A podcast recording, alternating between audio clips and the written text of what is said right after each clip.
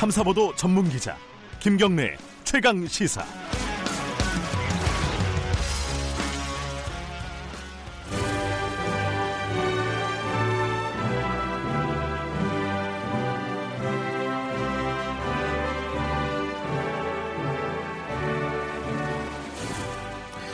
네, 김경래 최강사 2부 어, 금요일 코너입니다. 최고의 정치. 최고로 인기 있는 코너가 아닐까라고 생각을 합니다. 아, 항상 그 전국의 가장 뜨거운 현안을 여야 의원 두 분과 얘기를 나눠보는 시간이죠. 어, 먼저 소개해 드릴게요. 자유한국당 김영우 의원님, 안녕하세요. 네, 안녕하십니까. 더불어민주당 표창원 의원님, 안녕하세요. 네, 안녕하세요. 이게 지금 요번 주부터 유튜브 라이브를 어, 약간 시범적으로 실시를 하고 있거든요. 그래서 지금 유튜브에 오셔가지고 어, KBS 일라디오 검색하시면은 실시간 방송 보실 수 있습니다. 저번 주에 아 저번 주도 잠깐 했었군요. 저번 주는 이 코너만 했었어요. 네, 예. 김영우 의원님 수염 보러 다들 들어오셨더라고요. 화질, 화질이 괜찮은 모양이에요. 수염까지 보이는. 네. 오늘도 어, 수염이 오늘 좀 자르셨네. 네, 적절하게. 자 그리고 문자 참여 기다립니다. 이게 아무래도 정치 토론이니까요. 예, 청취자 여러분들 의견이 많으시더라고요. 샵 9730으로 어, 짧은 거는 50만, 아, 50만 원이란다. 50원. 긴 거는 어, 100원입니다. 50만 원. KBS 라디오 애플리케이션 콩으로는 무료로 참여하실 수 있고요. 어제 얘기부터 좀 해야 될 것 같습니다. 그 문재인 정부 2년차 특별 대담. 음, 뭐, 어떻게 보셨는지 뭐 기사도 읽으셨고 하셨을 텐데 뭐 표창원 의원부터 얘기를 좀 들어볼까요? 네, 어제 저는 어, 생중계 KBS 1TV 봤고요. 예. 보면서 어, 그러니까 송현정 기자의 그 질문 아, 송현정 기자 이름 또 예, 나오는군요. 태도 이런 부분들 때문에 어, 조금 논란이 되겠다 싶어서. 이렇게 그 실시간 검색을 해봤더니 역시 난리가 났더라고요. 네. 어, 다만 저는 이제 그것이 얼마나 우리 대한민국이 언론 자유가 이렇게 네. 고- 음, 높아가고 있는가에 네. 대한 그런 긍정적인 측면을 봐주셨으면 좋겠다는 말씀 드리고 싶고 예. 어, 정말 공격적이었잖아요. 네. 그리고 특히 자유한국당에서 주로 사용하시는 독재라는 어, 표현을 독재자라는 표현을 직접 언급하면서 그리고 말 중간에 이제 끊기도 하시고 네. 아마도 우리나라만이 아니라 유럽이나 미국에서도 그렇게 뭐 대통령이나 수상과 인터뷰에서 그렇게 하는 모습은 참 드물게 볼수 있고 음. 트럼프 대통령이라면 아- 아마 바로 반격과 공격을 했을 것 같은 상황인데도 문재인 대통령께서는 대단히 침착하게 네. 그리고 어, 늘 어, 똑같은 그 침착성을 유지하시면서 정치, 경제, 사회, 뭐 국방, 안보, 대북 관계 모든 분야에 있어서 대단히 수- 어, 솔직하게 네. 필요한 뭐 수치도 말씀하시면서 어, 국정 현황에 대한 아, 아주 깊은 그런 그 이해도를 보여주신 그런 그 인터뷰였다고 생각이 되고요. 네. 어, 상당히 좀 의미가 있었다 생각이 됩니다. 음, 뭐 김영우 의원님은 어떻게 보셨습니까? 뭐 언론의 자유라는 거는 기자의 그 질문 방식에 의해서 정해지는 것이 아니고 네. 어, 여러 가지 그 언론의 여러 가지 그 아, 기사 그 보도 방향 네. 뭐 이런 게 중요하겠죠. 네. 어, 저는 그 문재인 대통령께서 참 자존심이 매우 강한 분이다. 네. 또 자부심이 강한 분이다. 이런 걸 느꼈습니다. 그런데 진짜 중요한 것은 이제 국민의 자존심, 자존감이에요. 아, 지금 보면은 어, 문재인 대통령께서는 지난 2년 국정에 대해서 어떤 뭐 성찰이나 아, 그런 것보다는 네. 아, 크게 봐서 경제적인 면에서도 그렇고 거시적으로 봐서 어, 지금 잘 가고 있다. 한국 경제가 크게 성공하고 있다라는 식의 상황 판단이란 말이죠. 네. 이것은 어, 매우 현실과 동떨어진 판단이다. 네. 아, 이것은 좀 문제가 있겠다 이런 생각을 좀 하고 있습니다. 그뭐 내용으로 들어가 아, 네. 말씀하실 게 있으면 하시고요. 네, 어, 두 가지인데요. 하나는 그 과연 그 자리 저는 그런 상상, 상상을 해봤어요.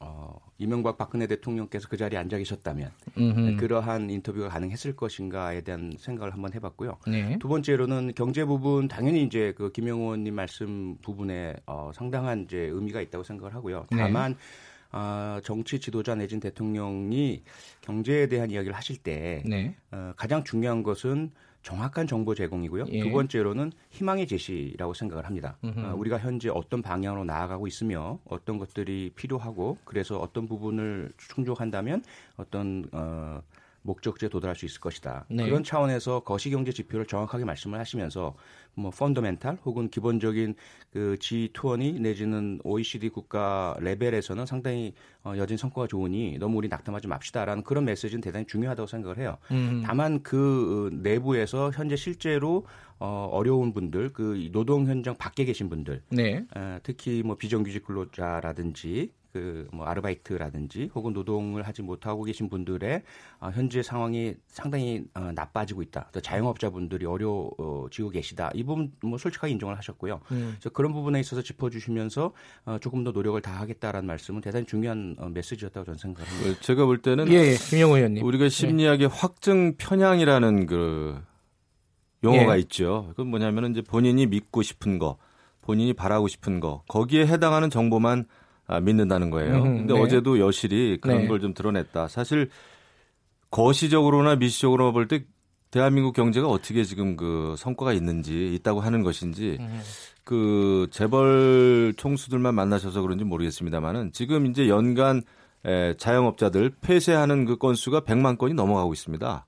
그리고 경제 활동 인구의 허리라고 할 수 있는 30대 40대들의 일자리가 엄청나게 없어졌어요. 예. 그리고 지금 그 청년 체감 시- 실업률은 뭐 25% 넘지 않았습니까? 4명 중에 1명은 이제 실업이란 얘기인데 이런 부분에 대해서 특히 소득 격차가 가장 지금 크게 일어나고 있어요. 그 하위 20% 그러니까 일분이 에, 그 어, 하층민들이 지금 작년에 비해서 18%가 소득이 줄었습니다. 네. 상위 20%는 10%가 또 늘고요. 네. 이런 그 최악의 경제 상황인데도 불구하고 거시적으로 봤을 때 경제 성과가 있다. 어, 이렇게 낙관할 수 있는 것인지 음. 이 점에 대해서는 굉장히 좀 아, 안타깝게 생각하고요. 예. 외교 안보 면에서도 지금 사실 아, 물론 그 대통령께서 남북 교류, 남북 대화, 아, 북한에 대해서 굉장히 그 전향적인 입장을 가지고 열심히 하는 것은 다 아는 바입니다. 음. 하지만 결과가 너무나 그 처참하지 않습니까? 이런 상황에서 어, 대한민국이 과연 어디로 가고 있는 것인지에 대한 국민들의 우려 이런 거에 대해서도 좀 귀담아 들으셨으면 좋겠어요. 자, 그 원래는 경제 얘기를 좀 뒤에 해서 하려고 그랬는데 아, 예, 두 분이 예. 먼저 꺼내셨으니까 네. 어, 경제 얘기를 조금 마무리하고 가죠. 그 저도 이제 약간 헷갈리는 게 표, 표 의원님이 말씀하신 대로 지표들이 좋은 지표들이 있어요 분명히. 네. 근데 또 김영우 의원님 말씀대로 체감이라든가 또 안 좋은 지표들도 분명히 있습니다. 또 지표라는 게 어디에서 어디까지 끊느냐, 네. 어디와 어디를 비교하느냐 이게 따라서 또, 또 많이 달라지고요. 그렇죠. 그런 측면에서 김영우 의원님은 이게 지금 안 좋은 부분들도 있는데 이거를 어, 대통령의 인식을 좀 일부러 안 하는 거 아니냐 오히려 이런 취지의 말씀인 것 같아요. 표 의원님은 어떻게 생각하십니까? 이거? 어, 뭐 확증 편향이라는 심리학 용어는 대단히 부적절한 좀 상황이다라는 네. 말씀 꼭 드리고 싶고요. 그리고 경제 현황에 대한 인식은 어, 분명히 명확하다는 것을 여러 차례 확인시켜 드렸죠. 어, 음. 부적, 어, 부정적인 부분들, 나빠지고 있는 지표들 우려를 표명하셨고 음흠. 개선을 위한 노력들을 그동안 해왔고요. 음. 김동연 전 경제부총리부터 시작을 해서 어, 홍남기 현 부총리까지 지속적으로 최저임금의 어, 어떤 급속한 상승으로 인한 부작용 부분들도 인정을 하면서 이것을 네. 속도 조절 내지는 대안을 찾기 위한 국회 입법 어, 노력도 해오고 있고 국회가 그것을 어, 대응하지 못하는 부분에 있어서 도 네. 하지만 다 인정을 하면서 현재 제도를 가지고도 충분하게 속도 조절할 수 있다라는 이야기를 다 짚어놨고요. 네. 앞서 말씀하셨던 자영업의 문제는 지금 오늘 어제 얘기 얘기가 아닙니다. 음흠. 이명박 대통령 시절부터 사실은 5년 내 자영업 성- 어, 생존율이 5% 미만이에요. 예. 지금 대한민국의 자영업의 그 시스템과 구조가 대단히 에, 문제가 있는 상황, 특히 규제 완화가 해- 아, 이루어지면서 동종의 자영업이 근거리 내에서 여러 개 생길 수 있는 상황이 만들어져 있단 말이에요. 네. 그래서 일본과도 여러 차례 비교가 일어났지만 어, 각그 자영업 그 점포 하나가 올릴 수 있는 예. 어, 그런 수익 자체가 우리가 10분의 1 정도로 낮아 있는 예, 현 생태계입니다. 이걸 구조적으로 고쳐 나가는 노력이 필요하고 그 과정에서는 여러 가지 어려움은 분명히 수반이 되죠. 하지만 알겠습니다. 이것을 인정을 네. 해야 하되 어, 현재의 그 상황들만을 딱 꼬집어내서 보면 어떤 현상이 일어나냐면 제주도에 있는 도깨비 도로 같은 현상이 일어나요. 음. 지금 눈앞에는 저것이 어, 높아가는 경사로인데 어, 깡통을 굴리면 이게 아래로 내려가는 모습처럼 보이거든요. 아, 예, 예. 근데 그 실제로는 그것이 도깨비가 아니라 착시 현상인 것이죠. 예. 지금 현재 대한민국에서 일어난 많은 것들, 과거에 오랜 동안 축적되었던 정경 유착, 재벌 중심의 그런 불공정한 어, 경제 시스템이 바로잡아지고 있는 상태이고요. 네. 그리고 어, 뭐 낙수 효과라는 실제로 일어나지 않는 것을 믿고 있, 는 상태에 있다가 실제로 노동자, 서민, 어, 가계 쪽으로 소득을 돌려주는 노력들이 이루어지기는 경제 체제 변화한 상태이거든요. 예. 그 상황에서 알겠습니다. 일어나는 예. 부분들을 우리가 조금은 이해를 해야 될 것 같고요. 그럼에도 불구하고 현재 뭐 미중 무역 전쟁이 다 전 세계적인 불황인데도 대한민국 네. 견고하게 잘 지켜내가고 있고 뭐 LNG 수주라든지 현재 어, 수출의 호조들이 계속 그 보이고 있습니다. 그리고 과거에 우리가 의존했던 메모리 반도체 이 부분이 뭐 세계, 세계적인 경쟁력이 조금씩 떨어지고 있기 때문에 이에 예. 대한 대체도 찾아지고 있고요. 그 알겠습니다. 그, 다 예, 어, 얘기가 여기. 경제로 너무 길어지면 안 되니까 김영우 의원님 말씀만 네. 짧게 듣고, 예. 지금 사실 뭐 우리보다 두 배, 세 배 잘 사는 나라들, 특- 특히 OECD 국가 중에서도 아주 그 상위를 달리는 네. 나라들하고의 에, 경제 성장률 이런 걸 비교하셨더라고요. 네. 그거 자체가 넌센스입니다. 우리는 잠재 성장률이 훨씬 더 높아야 돼요. 미국이나 잘 사는 나라들보다. 그럼에도 불구하고 지금 미국이나 중국에 비해서도 우리는 경제 성장률이 훨씬 낮, 낮아요. 아, 지금 뭐 경제 전 세계적인 경제 침체 분위기로 이제 돌아선다고 합니다만은 아, 우리나라가 지금 사실 꼴찌입니다. OECD 중에서는 그 다음에 거시적으로 볼 때 한국 경제가 크게 성공했다.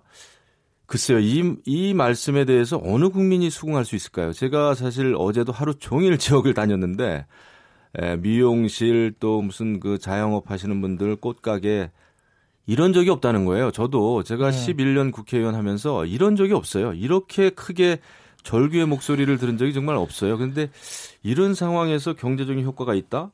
노동과 고용의 질이 좋아진다? 글쎄요. 저는 이것이 과연 어, 문재인 정부 대통령의 경제 현실 인식이라고 한다면은 예. 희망이 없는 겁니다. 알겠습니다. 희망을 주는 것은 최고 통치권자의 예, 책무이기도 합니다만은 이것은 현실 자체를 잘못 아, 이해하고 잘못 아, 오해할 때는 답이 없는 거죠. 아, 이런 데 대해서는 좀 아, 문재인 정권이 기본적인 정책의 정책의 방향을 좀 바꿔줬으면 좋겠다 하는 말씀을 드립니다. 그, 근데 똑같은 일이 계속 반복돼 왔어요. 예. 김대중 대통령, 노무현 대통령 시절마다 그 당시에 어, 새누리당, 신한국당 어, 이분들께서는 경제가 큰일 났다. 어, 음. 이런 뭐 좌파 정부 또는 진보 정부가 들어와서 경제 지표가 최악이다. 알겠습니다. 나중에 보, 고 예. 났더니 이명박 박근혜 혹은 뭐 그 이전에 노태우 어떤 정부 시절보다도 경제는 성장을 했고요. 그리고 네. 구조가 탄탄해졌고 정상화됐고 자영업자나 노동자나 고루 잘 사는 사회 쪽으로 계속 나아가고 있어요. 알겠습니다.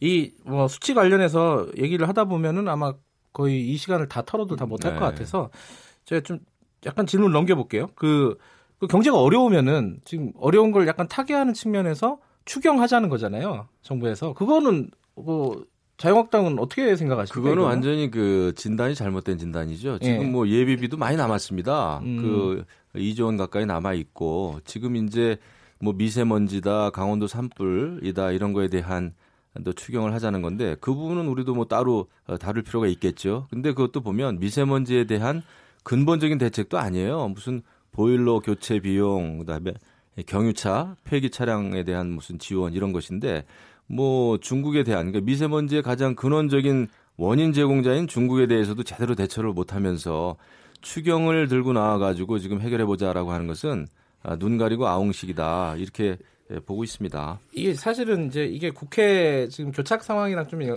뭐 연동되는 문제 아니겠습니까? 뭐 네. 추경 얘기는. 그래서 지금 어제 문재인 대통령이 여야정 만나자. 물론 이건 뭐 식량 지원이나 이런 부분에 대해서 좀 어, 얘기를 좀 나눠보자라는 측면도 좀 강했는데 네.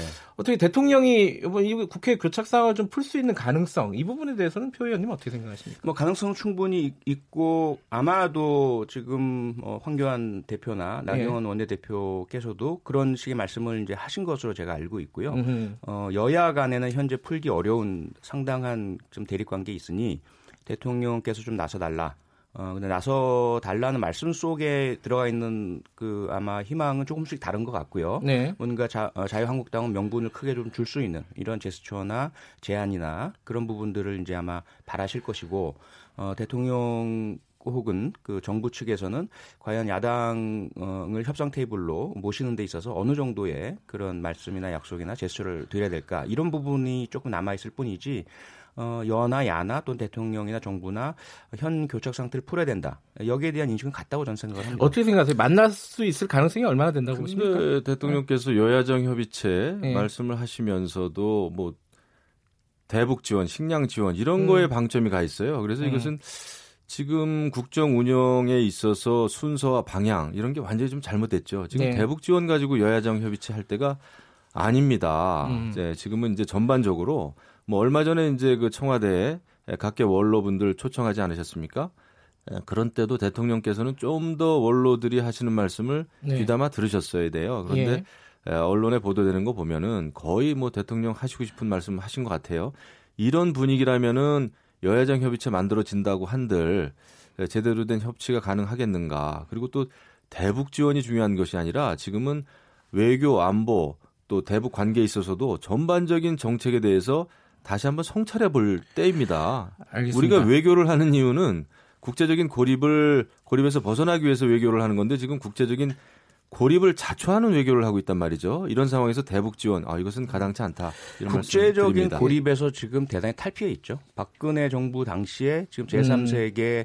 어, 동남아, 아세안, 어, 중국, 러시아 모두와 관계가 붕괴된 상태였습니다. 국제적인 고립만 남아 있었고 미국과의 관계에 있어서도 어, 왔다 갔다 널뛰기 외교를 하는 바람에 상당히 신뢰를 잃고 있는 상태였다가 예. 지금 대한민국의 외교는 거의 모든 블록과 어, 좋은 관계 맺고 있고요. 중앙아시아까지 퍼, 음, 퍼져나가는 상태이고요.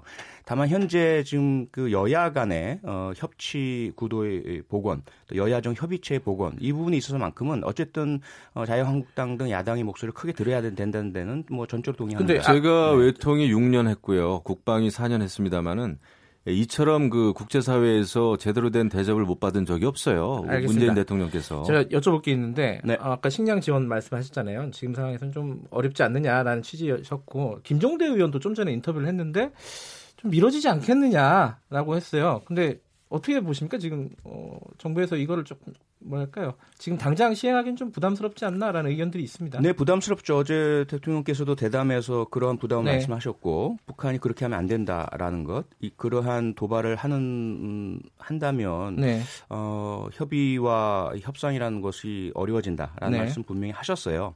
다만 이제 문제가 인도적 지원이란 것이 협상과 얼마나 연계가 되어야 하는가는 좀 생각해 볼 필요가 있고요. 이건 우리가 주도하는 것이 아니라 유엔 식량 기구, 네. UNDP 음, 이런 곳에서 워낙에 지금 뭐 40% 기하율이라고 하잖아요. 네. 사람이 네. 굶어 죽는 상, 어, 인도적인 재앙 상태다 보니까 이걸 그냥 저 정권이 나쁜 짓 한다고 해서 어, 국민들이 굶어 죽는 것을 방관해야 되느냐 이런 문제는 남아 있습니다. 네. 그래서 저희들이 바라건대는 어, 김정은과 북한 지도부가 좀 정신을 차리고 도발을 중단하고 어, 현실을 인정하고 자신들의 경제 실패를 인정하면서 도와달라는 제스처를 해야 예. 어, 저희들도 명분이 생기고 식량전을 할 수 있게 되겠죠. 알겠습니다. 저도 예. 저도 대표적으로 인도적 지원은 해야 된다라는 주장을 줄곧 해왔습니다. 아. 그럼에도 불구하고 이, 지금 상황에서 예. 대북 식량 지원을 강조하게 되면 지금 사실 북한이 계속해서 그 단거리 미사일 발사하는 이유는 대남 압박용이에요. 네. 예, 더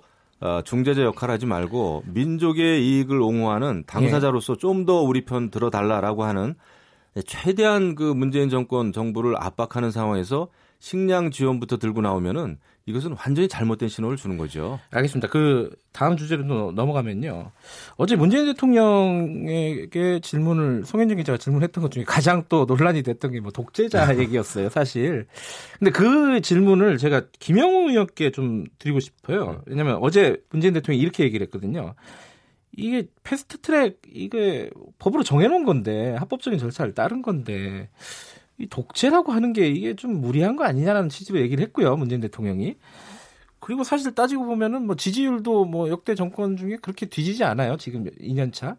독재, 좌, 특히 이제 좌파 독재라고 하잖아요. 지금 자유한국당에서 규정을. 네. 그렇게 하는 이유가 좀 뭡니까? 그걸 좀 들어봐야 될 것 같아요. 좌파이고 독재니까 좌파 독재라고 하는 거 아니겠습니까?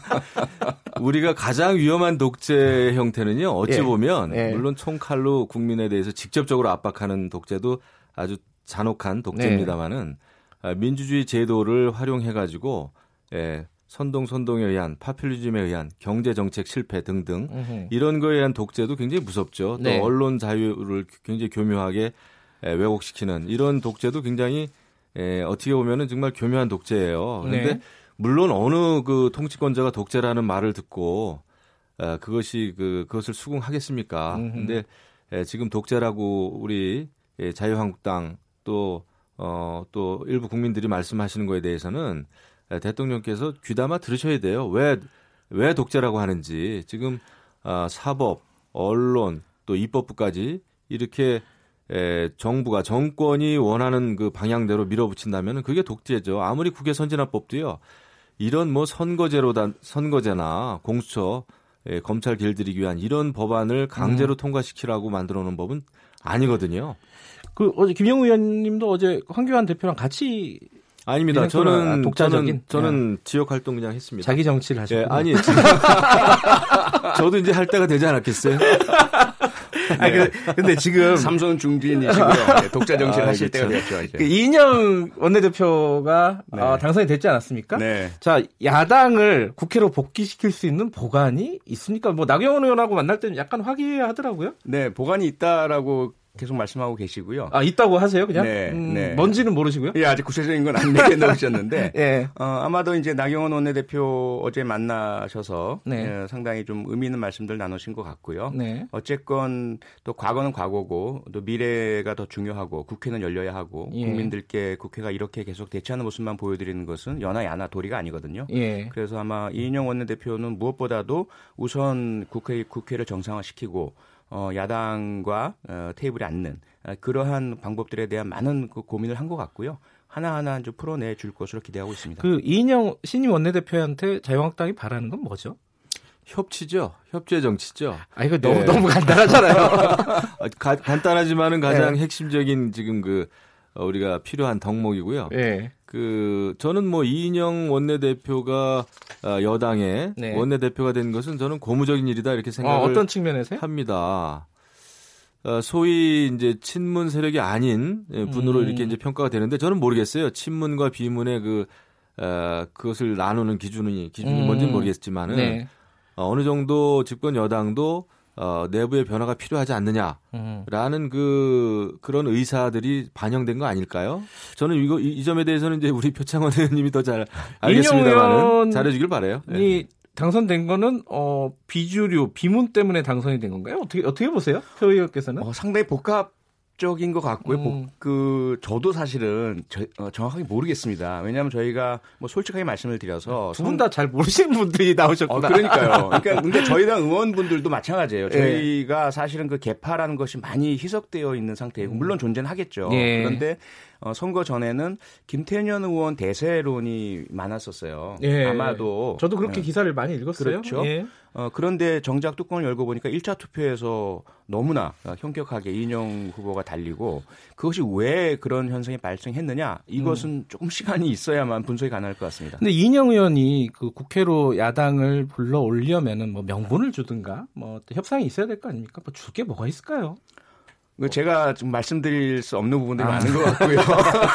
아, 예, 안 이게 되겠다. 다음에는 원내대표 두 분을 모셔야겠네요. 아, 근데 이 협상의 그 기법상 예. 내놓는 그럼요. 순간 그 카드는 무효가 뭐가. 있으면 들어오실 수 있는 겁니까?